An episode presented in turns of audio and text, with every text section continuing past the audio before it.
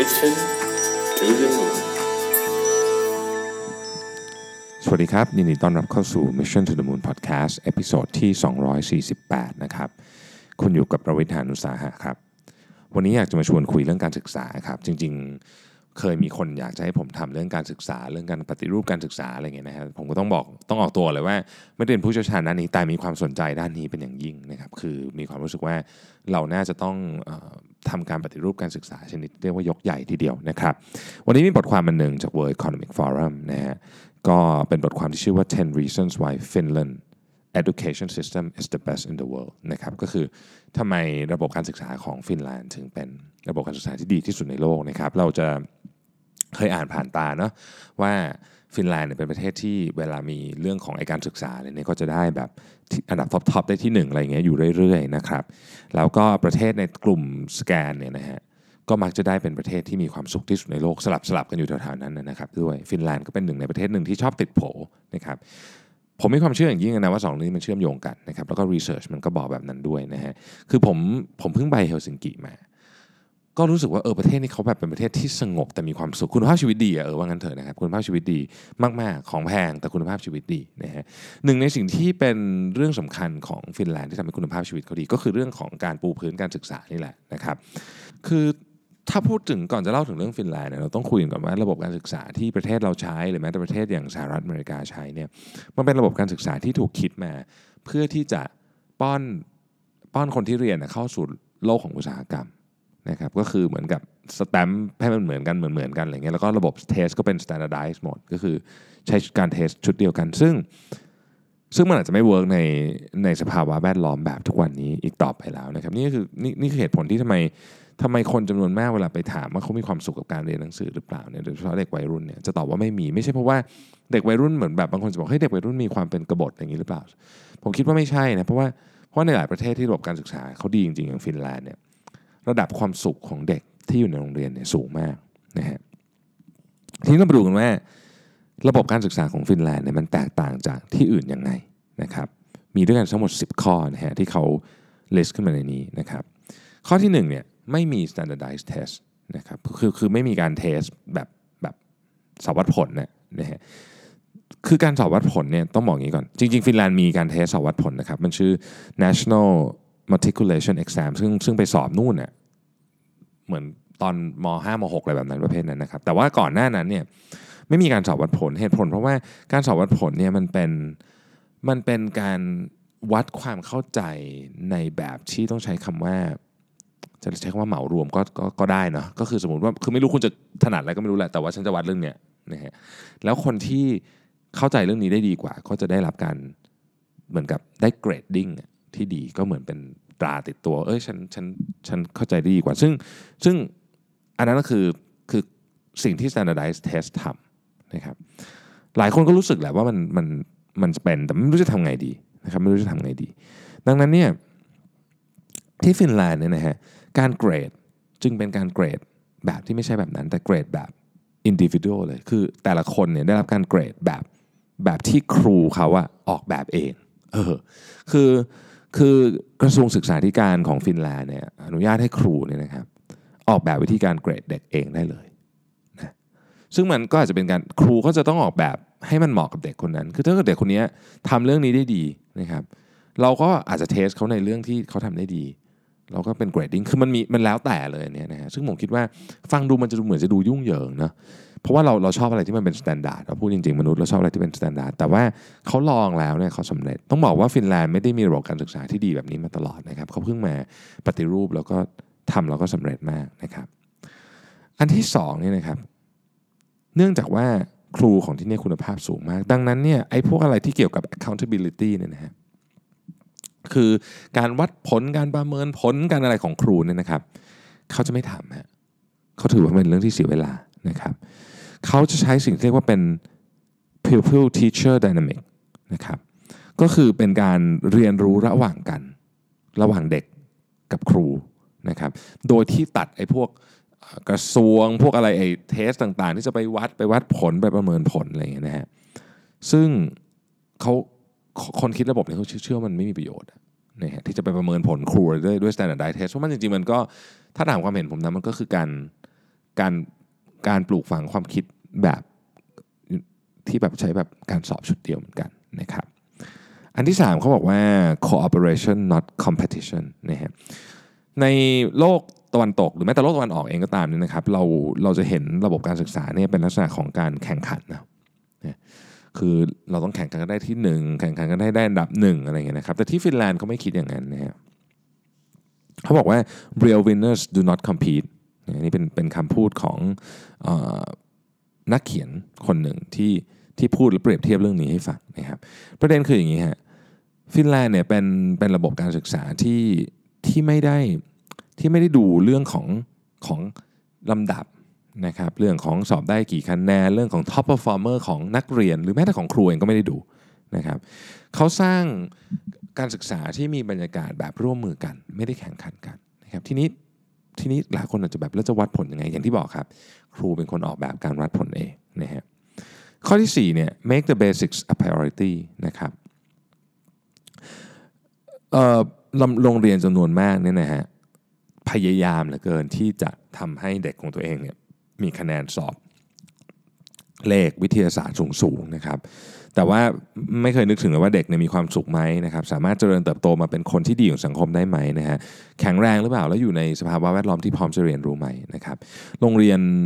ที่ฟินแลนด์เนี่ยจากที่เคยมีปัญหาแบบนี้เหมือนที่อื่นในโลกเนี่ยครับเขาเลยเปลี่ยนใหม่หมดเลยนะฮะโปรแกรมที่ที่เรียนในฟินแลนด์เนี่ยนะฮะคือการโฟกัสที่จะกลับไปที่เรื่องที่ basic ที่สุดนะครับมันไม่ได้เกี่ยวกับการทำคะแนนให้ดี ไม่ได้เกี่ยวกับการทำลำดับของของตัวเองให้ดีนะครับ แต่ว่าพยายามจะสร้างระบบการเรียนการสอนที่เป็นธรรม ตั้งแต่ปีหนึ่งช่วง 1980เนี่ยนะครับ คนที่ออกแบบเรื่องการศึกษาของฟินแลนด์เนี่ยพยายามที่จะโฟกัส 5 เรื่องนี้นะครับ เรื่องที่1เนี่ยนะฮะคือการศึกษาเนี่ยต้องเป็นเครื่องมือที่ช่วยให้ลดความเหลื่อมล้ำในสังคม ผมพูดทีนะฮะ การศึกษาต้องเป็นเครื่องมือที่ช่วยลดการเหลื่อมล้ำของสังคม ไม่ใช่ช่วยเพิ่มการเหลื่อมล้ำของสังคม อันนั้นอันที่หนึ่งนะครับอันที่สองเนี่ยนะครับนักเรียนทุกคนเนี่ยไปโรงเรียนทานข้าวฟรีนะครับอันที่สามเนี่ยระบบประกันสุขภาพของระบบการเรียนการสอนเนี่ยมีนะครับอันที่สี่ฮะมีการให้คำปรึกษาทางด้านจิตวิทยาด้วย แบบเป็นเรื่องเป็นราวเลยนะครับก็มีผู้เชี่ยวชาญเข้ามามีอะไรเข้ามานะครับอันที่5ครับการให้คำแนะนำให้เป็นรายบุคคล คือทำสำหรับบุคคลนั้นเท่านั้นเขามาดูกันเลยว่าบุคคลคนนี้ควรจะได้รับคำแนะนำแบบไหนควรจะเติบโตไปเป็นแบบไหนในอนาคตนะฮะแต่ทั้งหมดทั้งมวลนี้เนี่ยสิ่งที่เขาเน้นที่สุดคือความเป็นธรรมความเป็นธรรมข้อที่5นะครับเด็กนักเรียนของฟินแลนด์เนี่ยกว่าจะเริ่มเรียนหนังสือเนี่ยเจ็ดขวบ ก่อนหน้านั้นเนี่ยไม่ต้องเรียนนะครับไม่ต้องเรียน เพราะว่าเพราะว่า เด็กที่อายุต่ำกว่าเจ็ดขวบเนี่ยคนที่ออกแบบระบบเขาก็คิดว่า ก็ควรจะเป็นเด็กก็เล่นไปนะครับการศึกษาไม่ได้บังคับ มาเริ่มบังคับก็คือปหนึ่งและก็บังคับแค่ 9 ปีเท่านั้นนะครับคือถึงอายุ 16 หรือประมาณม .3 เนี่ยก็ไม่ต้องเรียนก็ได้นะครับจะเลือกจะเลือกเรียนหรือไม่เลือกเรียนก็ได้ เพราะฉะนั้นการศึกษาภาคบังคับจึงสั้นมากนะครับแล้วก็ระบบการศึกษาเองเนี่ยก็ก็ยังสอนเน้นไปที่การการนำสิ่งที่เรียนไปใช้ได้ในโลกจริงด้วย นะฮะอันนั้นเป็นวิธีคิดของเขา ข้อที่6นะครับระบบการศึกษาของฟินแลนด์เนี่ยไม่ได้ไม่ได้บอกว่าทุกคนจะต้องไปเรียนมหาวิทยาลัย แล้วก็พยายามไม่ได้รู้สึกว่าการไปเรียนมหาวิทยาลัยเนี่ยเป็นเรื่องที่ต้องทำหรือเป็นเรื่องที่มีศักดิ์ศรีมากกว่าคนที่ไม่ได้เรียนแต่อย่างใดนะครับแต่เขาทำให้เหมือนกับว่าโอเค คุณอยากเรียนคุณก็เป็นออปชันคุณเรียนได้นะฮะเพราะว่าการไปเรียนมหาวิทยาลัยจริงๆ ไม่จำเป็นสำหรับทุกคนนะบางคนไปเรียนแล้วก็ อาจจะไม่ได้เจอความหมายอะไร นอกจากนั้นก็ยังมีหนี้สินมหาศาลยกตัวอย่างในอเมริกาเนี่ยอเมริกาในปัญหาเรื่องหนี้สินจากการกู้ยืมการศึกษาเนี่ยเยอะมากเพราะว่าเพราะว่าค่าเรียนที่อเมริกาแพงนะฮะหลายคนไปเรียนโรงเรียนเอกชนก็คือแพงมากมหาวิทยาลัยเอกชนก็คือแพงมากนะครับในในฟินแลนด์ก็มีทางเลือกให้เลือกหลายทาง คุณจะไปเรียนแบบเรียนเรียนเรียกว่าเป็นปกติคือคือภาคต่อจากม .3 เนี่ยก็ไปเรียน แล้วก็จะไป สอบเข้ามหาวิทยาลัยเขาก็เขาก็ต้องก็มีไปอย่างนั้นก็ได้ หรือคุณจะไปเรียนแบบแบบเป็นเป็น vocational school นะก็เป็นโรงเรียนที่สอนอาชีพนะครับเสร็จแล้วถ้าเกิดเรียนไปแล้วไม่ชอบอ้าวกลับมาอยากสอบเข้ามหาวิทยาลัยก็ทำได้เหมือนกันนะฮะคือมหาวิทยาลัยมีเรียนได้ แต่ว่าไม่ใช่ว่าแบบโอ้ทุกคนต้องแบบต้องมาเรียนกันนะคือคือถ้าเกิดรู้สึกว่ามันไม่ใช่สำหรับคุณก็ไม่จำเป็นต้องเรียน ไม่มีอะไรเสียหายใดอย่างใดนะครับ ข้อที่7ฮะเรื่องนี้น่าสนใจมาก นักเรียนฟินแลนด์เนี่ยเข้าโรงเรียนสายกว่าประเทศอื่นมากๆนะครับปกติเราเข้าเรียนกี่โมงครับแปดโมงนะเจ็ดโมงครึ่งแปดโมงนะฮะฟินแลนด์เนี่ยเก้าเก้าโมงถึงเก้าโมงสี่สิบห้าแล้วก็สองโมงถึงสองโมงสี่สิบห้าก็เลิกแล้วนะครับคลาสของโรงเรียนฟินแลนด์เนี่ยคาบจะยาว แล้วก็พักยาวด้วยพักที่หนึ่งสิบห้ายี่สิบนาที แต่คาบจะยาวนะครับเพราะฉะนั้นวันหนึ่งก็เรียนไม่กี่วิชาหรือเข้าไม่กี่คลาสนะครับข้อที่8เนี่ย consistent instruction from the same teacher ที่มหาวิทยาลัยโรงเรียนปกติเนี่ยเราจะเปลี่ยนครูค่อนข้างบ่อยถูกไหมอย่างไรก็คืออาจจะปีละครั้งอะไรเงี้ยนะครับ แต่ว่าที่ฟินแลนด์เนี่ยครูคนหนึ่งเนี่ยจะอยู่กับนักเรียนไปนู่นนะหกปีนะครับ ดังนั้นเนี่ยเขาจะเข้าใจเด็กคนนี้มากๆ ครูบางคนนี่เป็นอย่างไม่ใช่แค่ mentor แต่ว่าเป็นระดับแบบ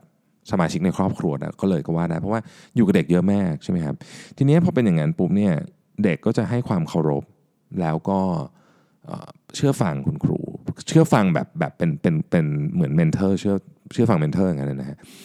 แล้วแล้วตัวคุณครูเองก็จะเข้าใจด้วยว่าเด็กคนนี้มีจุดอ่อนจุดแข็งยังไง จะได้เสริมกันถูกนะครับครูเนี่ยจะได้เข้าใจว่าเด็กแต่ละคนมีความต้องการจำเพาะส่วนบุคคลยังไง คือคือทุกคนมีความต้องการจำเพาะส่วนบุคคลอยู่แล้ว แต่ว่าคุณจะรู้หรือไม่เนี่ยคุณต้องใช้เวลาเขาเยอะๆ ครูที่เนี่ยใช้เวลากับเด็กเยอะนะครับ ข้อที่ 9 ครับ อยู่ใน atmosphere ที่ relax ก็คือเป็นโรงเรียนฟินแลนด์เนี่ยตั้งใจไว้เลยว่า 1 จะความเครียดจะน้อย 2 กฎระเบียบจะน้อยนะครับแล้วก็พยายามจะให้ความใส่ใจกับความเป็นอยู่ของเด็กนะครับออย่างอย่างอย่างที่เรียนไปนะฮะเด็กวันหนึ่งก็เข้าเรียนไม่กี่ไม่กี่คลาสนะครับแล้วก็มีเบรกเยอะนะครับเด็กก็จะได้แบบเหมือน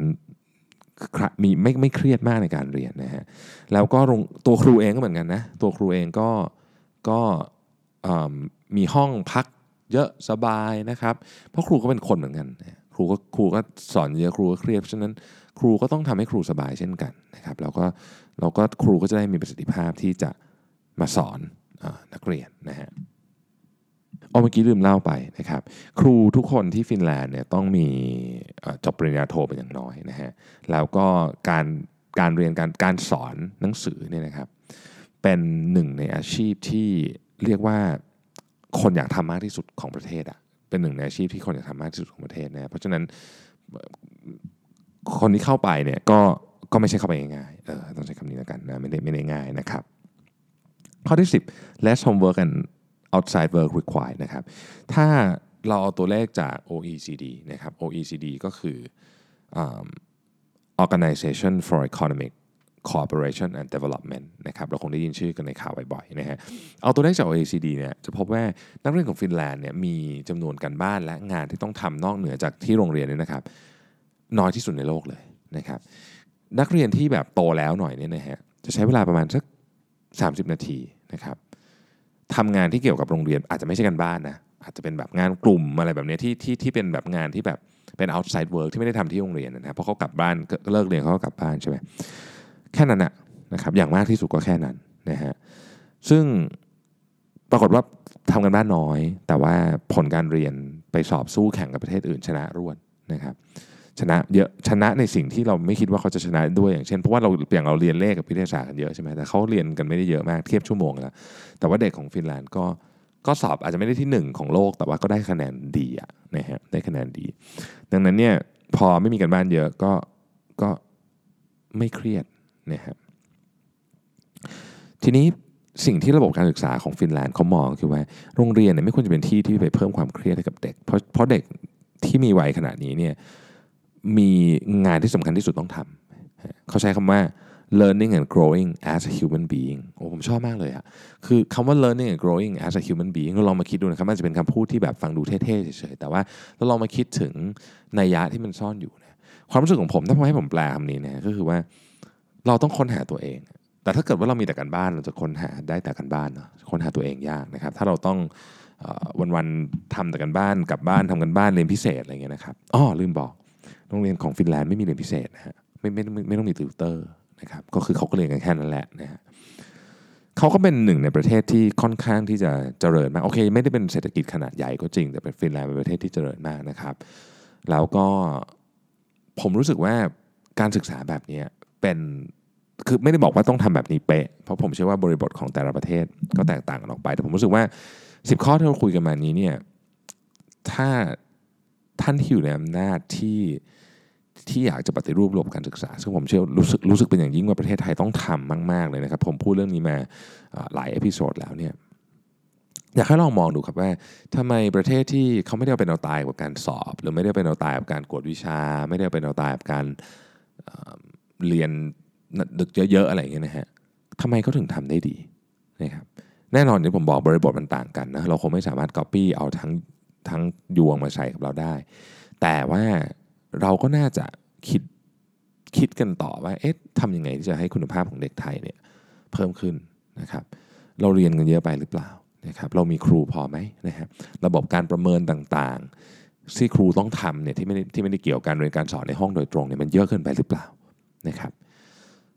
ก็ฝากไว้นะฮะวันหนึ่งผมเชื่อว่าผมจะจะได้มีมีส่วนละในการช่วยปฏิรูประบบการศึกษาของไทยผมผมเชื่อว่าต้นทางของการแก้ปัญหาใหญ่ ๆ ของประเทศนี้นะครับส่วนตัวเชื่อจริงๆว่าว่ามาอยู่ที่ระบบการศึกษานี่แหละคือถ้าเราวางระบบการศึกษาของประเทศได้ดีเนี่ยประเทศเราจะจะสามารถแก้ปัญหาใหญ่ ๆ ด้วยกันได้นะครับ สำหรับวันนี้ขอบคุณมาก ๆ ที่ติดตาม Mission to the Moon Podcast นะครับแล้วก็อย่าลืมนะครับ ใครที่ยังไม่ได้ฝากคำถามไว้นะครับส่งเข้ามาในอินบ็อกซ์ได้ เดี๋ยวตอบให้วันอาทิตย์นะฮะเดี๋ยวไปวิ่งที่จันทบุรีเสร็จก่อนเดี๋ยวกลับมาตอบให้นะครับสำหรับวันนี้ขอบคุณละสวัสดีครับ